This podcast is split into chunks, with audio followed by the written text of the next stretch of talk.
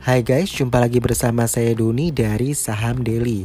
Kali ini masih mengenai dividen di mana fokusnya pada emiten BUMN ya. Jadi berapa dividen yang dibagi uh, oleh BUMN-BUMN tersebut dan disetorkan kepada kas negara yaitu di kisaran 33,2 triliun ya. Kalau kita melihat dari kinerja BUMN ini total pemasukan negara dari laba perusahaan BUMN di tahun buku 2018 itu mencapai 33,2 triliun. Jadi jumlah ini naik sebesar 50% dibandingkan periode yang sama di tahun 2017 begitu. Tahun ini uh, sektor perbankan itu menyumbang angka yang cukup tinggi ya. Uh, ada empat bank yang memang kinerjanya bagus yaitu Bank Rakyat Indonesia atau BBRI, lalu Bank Mandiri atau BMRI, uh, Bank Tabungan Negara BBTN, Bank Negara Indonesia BBNI, di mana mereka mereka empat bank ini menyumbang dividen yang paling tinggi. Uh, total empat bank ini uh, menyumbang sekitar 55,72 persen dari total dividen yang masuk ke kas negara atau setara dengan 18,5 triliun ya. Lalu selain keempat bank tadi ada satu perusahaan telekomunikasi yaitu PT Telekomunikasi Indonesia atau TLKM yang membayar dividen sebesar 9,44 triliun ya. Tentu ini jumlah dividen yang tersebar uh, di, perusahaan plat merah ini memang meningkat ya. Kalau kita bicara mengenai total rasio dividen yang dibayarkan atau kita kenal istilah dengan dividen payout ratio-nya, nah mayoritas uh, perusahaan BUMN ini total labanya yang diraup adalah 117,6 triliun, sementara dividen yang dibagikan sebesar 57,04 triliun ya. Uh, lalu kita bisa dapat dividen payout ratio-nya yaitu 48,5%.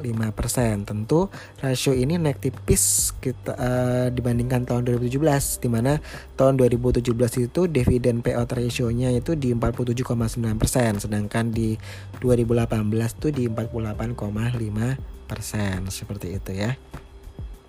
Dan memang kalau kita lihat ya cuman di sektor perbankan dan sektor telekomunikasi aja yang tumbuhnya signifikan.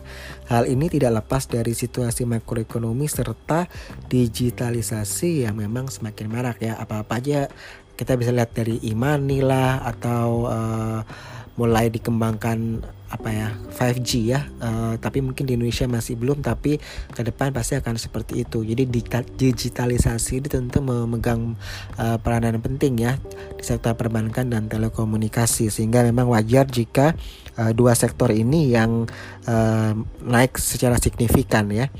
Kalau kita lihat uh, dari penerimaan dividen negara tahun 2018 ini ya yang sekitar 33,2 triliun.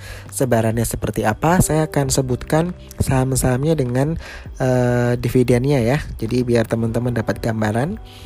Satu uh, eh, TLKM dia itu dividennya 9,44 triliun ya.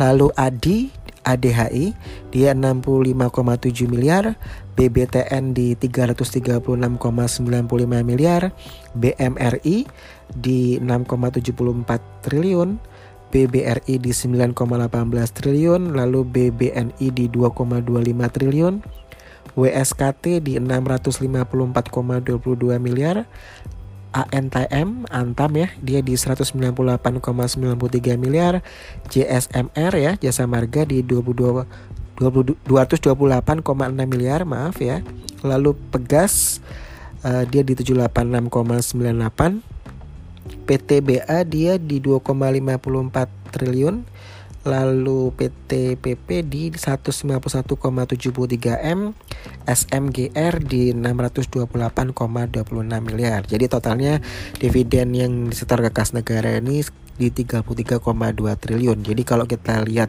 secara paling besar itu nomor satu oleh Telkom ya, TLKM 9,44 triliun, lalu nomor duanya dipegang oleh BBRI ya di 9,18 triliun. Nah, mungkin ini juga bisa jadi suatu uh, indikator bagi teman-teman yang mungkin melakukan screening saham ya memang sukanya di saham-saham BUMN jadi mungkin ya tahu kan sektornya yang paling bagus ya sektor perbankan dan sektor telekomunikasi ya begitu ya. Semoga ini bisa menjadi inspirasi buat investor-investor yang bingung untuk milih saham mana yang mereka akan invest. Oke, okay?